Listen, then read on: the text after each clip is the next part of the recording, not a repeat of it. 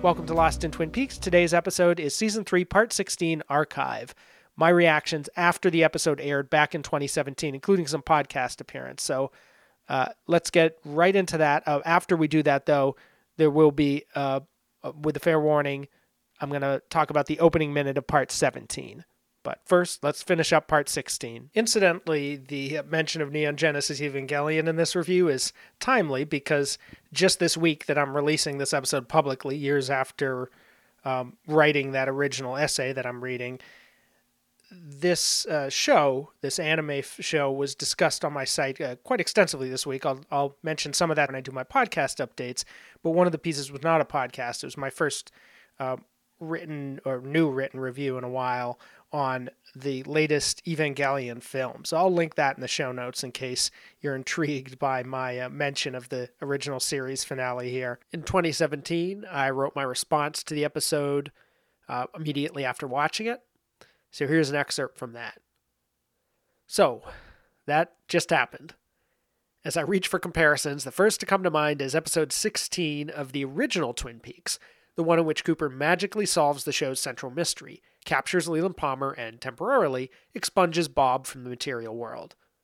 No Knock, No Doorbell has the same breakneck sense of pacing, a jaunty, breathless, butterflies and stomach eagerness to hit its marks, and give us what we've anticipated for, well, 16 episodes, come to think of it. Okay, that's cheating because the original episode 16 doesn't include the pilot in its count, but let's not go down that rabbit hole.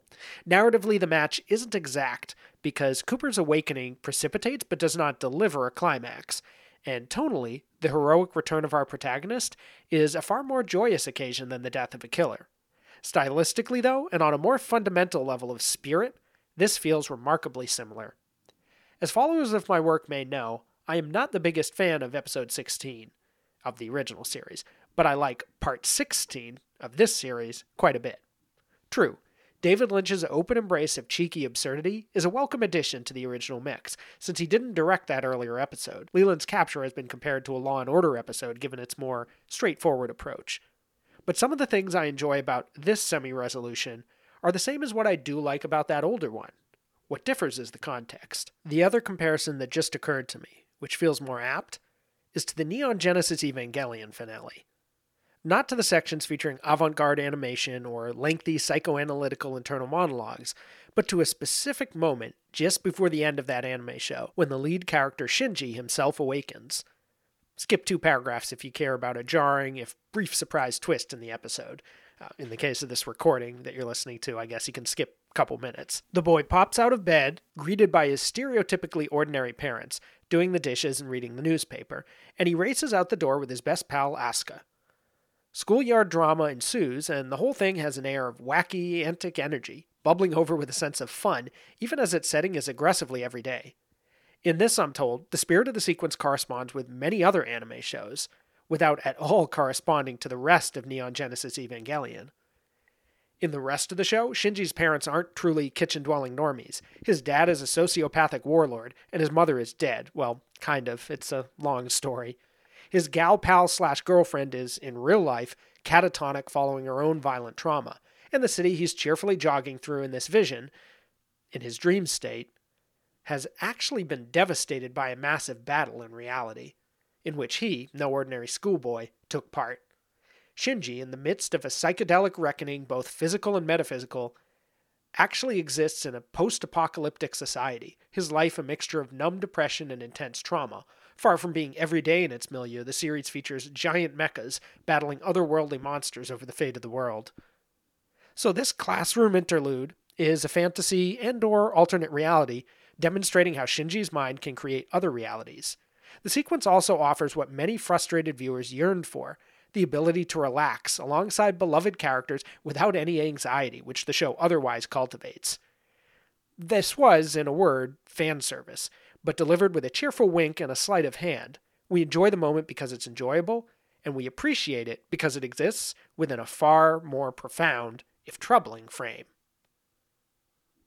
Does Twin Peaks?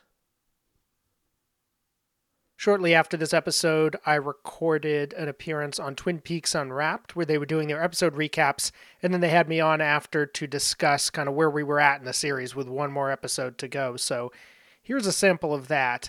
Uh, I let it run for a little longer than I might have otherwise because I find the last comments kind of amusing. You'll see why. We do have a special guest today. We're on the phone with Joel Bocko, the man, the myth, the guy who does lostinthemovies.com. He does these amazing video essays. Hey, Joel. Hey, guys. So we had to get you back on right before the end of the series. How are you doing? How are you feeling about this uh, this coming to a conclusion of Twin Peaks? It's it's exciting and it's kind of like I in a weird way I feel like I'm less I don't know if sad is the right maybe I'll feel differently once once it's really over. But um, I I feel less like kind of like oh like here's the end and everything mm. because it feels I've loved watching it live and not knowing and waiting the weeks in between. Like it's a new experience for me. Yeah. But it also like I was I think I was kind of romanticizing it in a way ahead of time like there's going to be like nothing like this way of watching it. You yeah. know, it's going to be cuz I didn't cuz I watched all of the original Twin Peaks just closely in a couple weeks on DVD. So I'm like, you know, this is going to be like I'm I don't even know if I'm going to want to like discuss it just like sit with it each week and let it like wash over me like this dream. And it's the the real show. I think Di- the Diane podcast said this. It's not really like that. Like it's a real thing. So it's like you know, parts of it are dreamlike, parts of it like you struggle with, parts of it you're excited with, and parts of it you just re- want to rewatch right away. Oh, so yeah. it's it's the the thing for me is it's going to end on Sunday, and that part of that experience is gone. That will never come back. The watching it for the first time, and that yeah. is great. Right. But it's also made me realize how much I do love what I've had with Twin Peaks, which is having the whole thing to wrestle with. Yeah. So I'm I'm kind of excited to see it reach that point. Just as much as I'm excited to see it for the first time, I'm excited to have this whole thing now and be able to kind of engage with it that way. It's that's going to be a whole new experience. And I feel like that's going to be at least I don't know how long you guys are planning on keeping doing your thing, but I feel like the, at least the next six to nine months, I'm going to have a lot of Twin Peaks to stuff to do. So definitely, it's almost yeah. like a beginning in a way. Right. Yeah, I agree. I mean, we're definitely talking about at least going to the end of the year. I mean, we definitely feel really pumped yeah. about this. We can do interviews till 2018, and then we have to reevaluate the show. And yeah, I mean, we could go a little strong in the beginning of next year, and then kind of, you know, spread it out some. Right. Yeah. So flash forward five years, and uh, kind of funny to think that I thought the really long-winded uh, kind of wrap up to my coverage of this series would be six to nine months. Oh boy, I haven't even finished the major projects that I had conceived at that time. So, and Twin Peaks Unwrapped, for what it's worth, they ran another four years. They didn't even know if they'd make it till the end of 2018 and uh, they did finally conclude last year, but they're still putting out episodes every few months now. So Twin Peaks never quite lets go. Also in 2017, I appeared as a guest on Obnoxious and Anonymous, uh, YouTube podcast, to discuss all of season three up to now.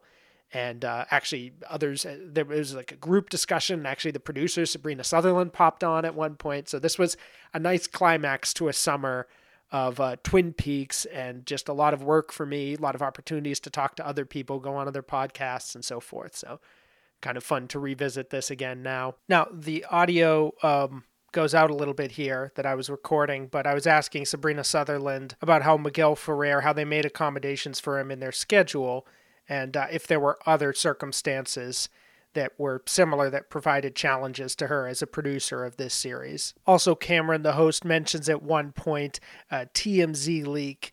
This was something that happened during the production where something they were shooting got exposed.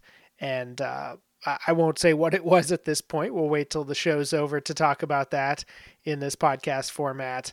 Uh, we still got one more episode, you know, 10, 20 more minutes, however long this podcast is, before we can really say there are no more spoilers in Twin Peaks. But at this moment, we'll hold off on that.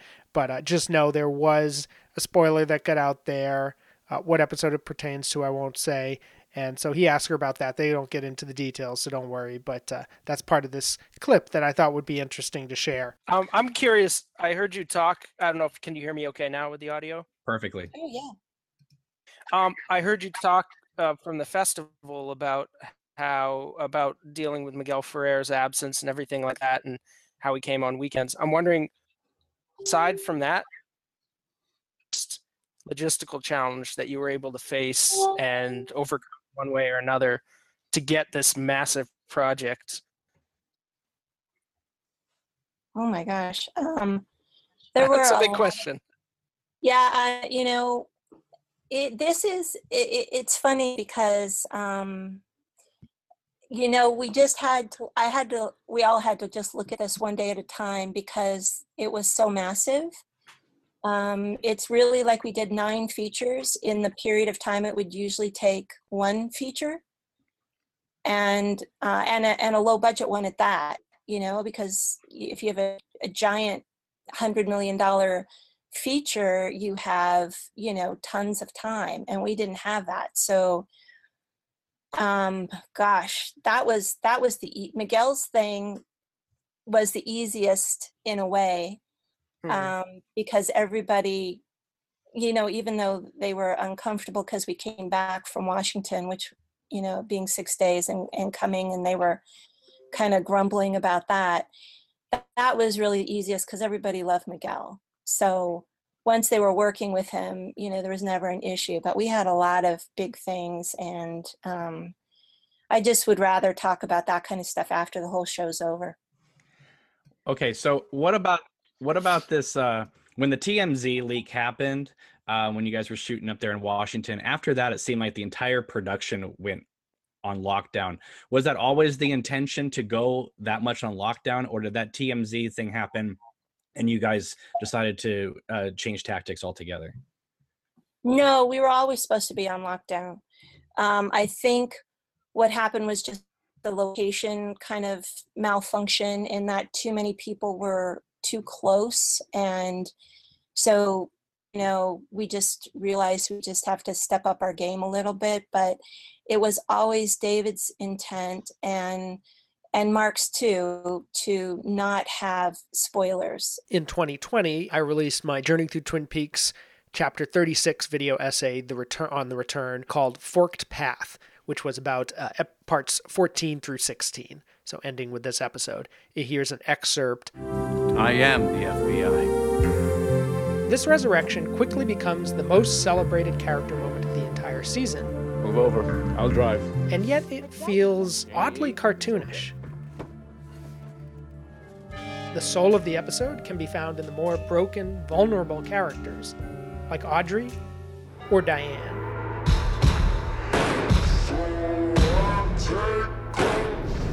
Or, I suppose, Tulpa Diane. This leaves us with a question What sort of an ending are we going to get? Wow. Take this. A surprisingly straightforwardly heroic confrontation, shifting the subversive drama into comic strip territory? Come in, Diane. Or a plunge into upsetting, alienating, but resonant psychodrama, fragmenting identities and frustrating the desire for closure? How about both? And that wraps it for part 16. On to the finale. We're going to focus on the beginning of part 17 because 17 and 18 were aired together. I covered them together when I initially recorded this whole podcast for patrons years ago. So uh, we're just going to focus on the opening of part 17 as our last opening in uh, Twin Peaks, really. And I will note here, of course, you know, if you don't want, if you haven't watched this episode yet, you're listening to these uh, weeks of episodes in conjunction with each episode. Um, fair warning, you know, we are going to play the audio and talk about uh, what we see on screen here. So let's jump right into it. The beginning of part 17.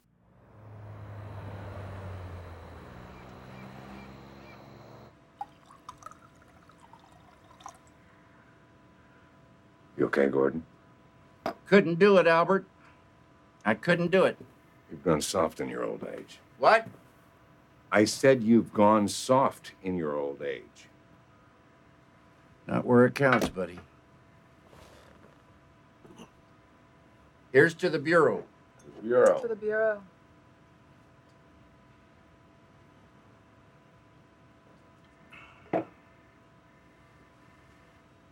Now listen to me.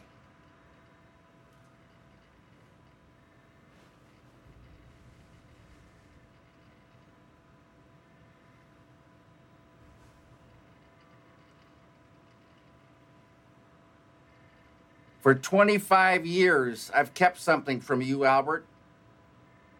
Fade up on an establishing shot for Buckhorn, South Dakota. This is not the first time we've opened an episode in this location. In fact, it's the third to use an establishing shot before cutting inside the Mayfair Hotel for an FBI discussion. However, the other two times, part 12 at night and part 14 in the daytime, the establishing shot was of the hotel itself, its brick facade on a street corner reinforcing the sensation of burrowing inside a particular storyline. This time, the scope is wide, vast even, a mountain vista under a blue sky, brushed with cloud on a bit of the left side of the frame, with clusters of taller, brownish buildings in the middle ground, a downtown area apparently, surrounded by green land dotted with specks of white, probably more residential than commercial, although we're too far distant to be sure. Brown and green grass and brush anchor the foreground, with an itsy bitsy fenced in patch on the left side with a small bare tree in front of it. Atop the little hill we are viewing this landscape from, that's the bottom quarter or so of the frame, the next quarter up being the town, while the whole top half is the sky.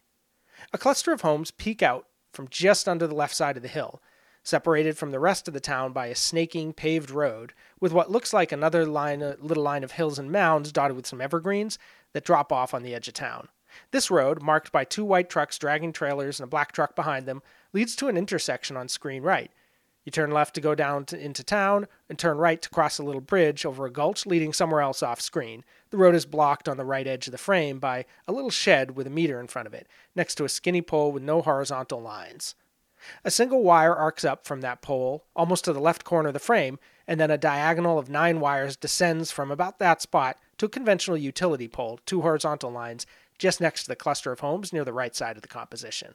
As the homes stretch out into the distance more sparsely, further away uh, beyond the downtown and its left flank, a natural rolling landscape dominates, crowned near the middle of the composition, slightly off right by one large hill or little mountain, an elevated island on the plain, separated from the range behind it which forms the horizon line. About five seconds in, cut to a medium shot of Gordon Cole. To his left, the edge of an electrical switchboard with a number of buttons and red lights, only the, the one very near the top of the frame is blinking.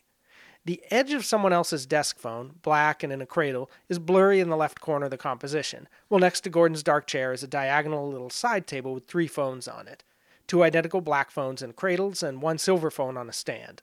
Behind Gordon, against the yellowish, faintly checked wall, a lamp with a dimly gold pole in the bottom of a yellow lampshade. To Gordon's right, only a silver Apple computer display with the FBI logo on screen, atop a dresser. Gordon gazes down at the pistol in his hand, jostling it slightly as he turns to look off screen right to where we know Diane just was in the previous episode. A hand reaches into frame from screen left, holding a glass, the edge of the figure's jacket protruding just as Gordon looks up, and we cut to a reverse shot, angled upwards of Albert, leaning in and gazing downward before offering a slight glance, with a look of reserved concern in Gordon's direction. Behind Albert, the ceiling, the curtains, the crisscrossed window, a wall, the edge of a painting, the edge of a screen, a lampshade, almost all are shades of light brownish yellowy orange, as if the FBI are inside a warm, cozy cocoon. Cut very quickly back to the shot of Gordon, Albert's middle section now filling the left side of the frame as he places the glass, of red wine, on a surface just beneath the frame. Gordon remains fixated on the gun loosely in his palm as he answers Albert's inquiry from the previous shot. He shakes his head and jostles the gun a little more. Back to the reverse of Albert, turning away to return to his seat as he makes his observation. While he's still turning, we cut to the Gordon shot, Albert's body now leaving the frame as Gordon cocks his head up in Albert's direction to ask for a repeat. The reverse of Albert, now closer to the window in a medium composition. The lamp, wine bottle, and bowl of ice visible on screen right, and a full black display case with silver trim, two little monitors above one big one, filled with text, and crowned with a horizontal red to green line and a red dot. The painting in shadow behind this screen appears to be a series of almost monstrous shapes across the landscape, though they could be something as innocuous as trees, if trees count as innocuous in the Twin Peaks world. It's hard to make out from here. Albert turns as he replies to Gordon's request for clarification, leaning slightly toward him for emphasis. Gordon places the gun down on the surface next to the wine glass and gazes at it rather than at Albert while offering his sly rejoinder. Cut to a medium shot of the light gray surface table that Tammy and now Albert, as he takes his seat, are positioned behind. Albert faces another black telephone and cradle. Tammy a silver laptop with glowing Apple insignia. Her wrist-watched hand rests on the table. Another machine with blue and red lights and display full of text appears behind her. The curtain folds, stretching over her right shoulder. Tammy and Albert both have a glass of red wine in front of them. As Albert sits down, glancing at the table in front of him, Tammy looks right at Gordon, shifting slightly in her seat, offering a knowing look and a smirk in his direction. Cut to Gordon raising his glass and glancing at Albert to offer a toast. When Tammy and Albert, she looking quite pleased and he looking weary and mildly irritated, return the toast, Tammy stares straight at Gordon off screen, while Albert's eyes are downcast. Both sip, all three in fact, as we see when we cut back to Gordon. Swallowing his drink, placing it down, and resting his elbow as he leans toward his companions, Gordon looks right at Albert and begins to speak. Then he looks off into space, downward, contemplative, blinking and gulping slightly, nervous and or pensive, which captures Albert's attention in a slightly closer medium. He looks up at Gordon, lips pursed, and Tammy looks concerned as she sighs. Albert, anticipating, appears almost compassionate rather than resentful as he prepares for Gordon's regretful revelation.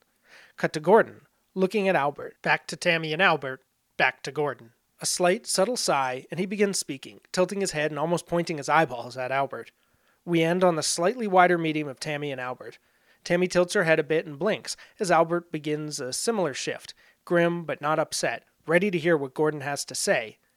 As our minute, the final opening minute of Twin Peaks as it aired, concludes. And that's it. That's a teaser for the finale. However, it's not certain yet at the time of this recording. I'll probably have a better idea by the time it's published, but won't really know till the day of if I'm going to do the final week on schedule. I decided to go ahead with part 16, which I was initially hesitant about, but I had enough done on that that I felt like, okay, that's worth putting out that week of episodes as well. I may save the finale for the new year so I have a little more time to prepare it. It's a much bigger episode to cut down from the Patreon recording. Usually these recordings are like 45 minutes to an hour and I slice them into daily components. The uh, 17 and 18 discussion is, I think, close to three hours. So there's a lot more to dig into. I haven't done the illustrated companion for it yet at the time of recording. Again, it may be finished at, at time of publication, so that may I may need some more time for that as well. And then finally, with the last week of 2022 coming, there's some projects I really wanted to have at a certain point in order to feel like I could continue them in the new year. I'm nowhere close to that at recording time, so that's something else to consider. Do I want to make the space for that and then finish up with 17 and 18 early in 2023. Not sure yet. Either way, we will finish season three. It's just a question of if you have to wait a few weeks or jump right into it tomorrow. So nice little surprise for you. We'll we'll find out what happens. But uh, if I don't come back before that, Merry Christmas, probably Happy New Year as well, and I'll see you on the other side of something.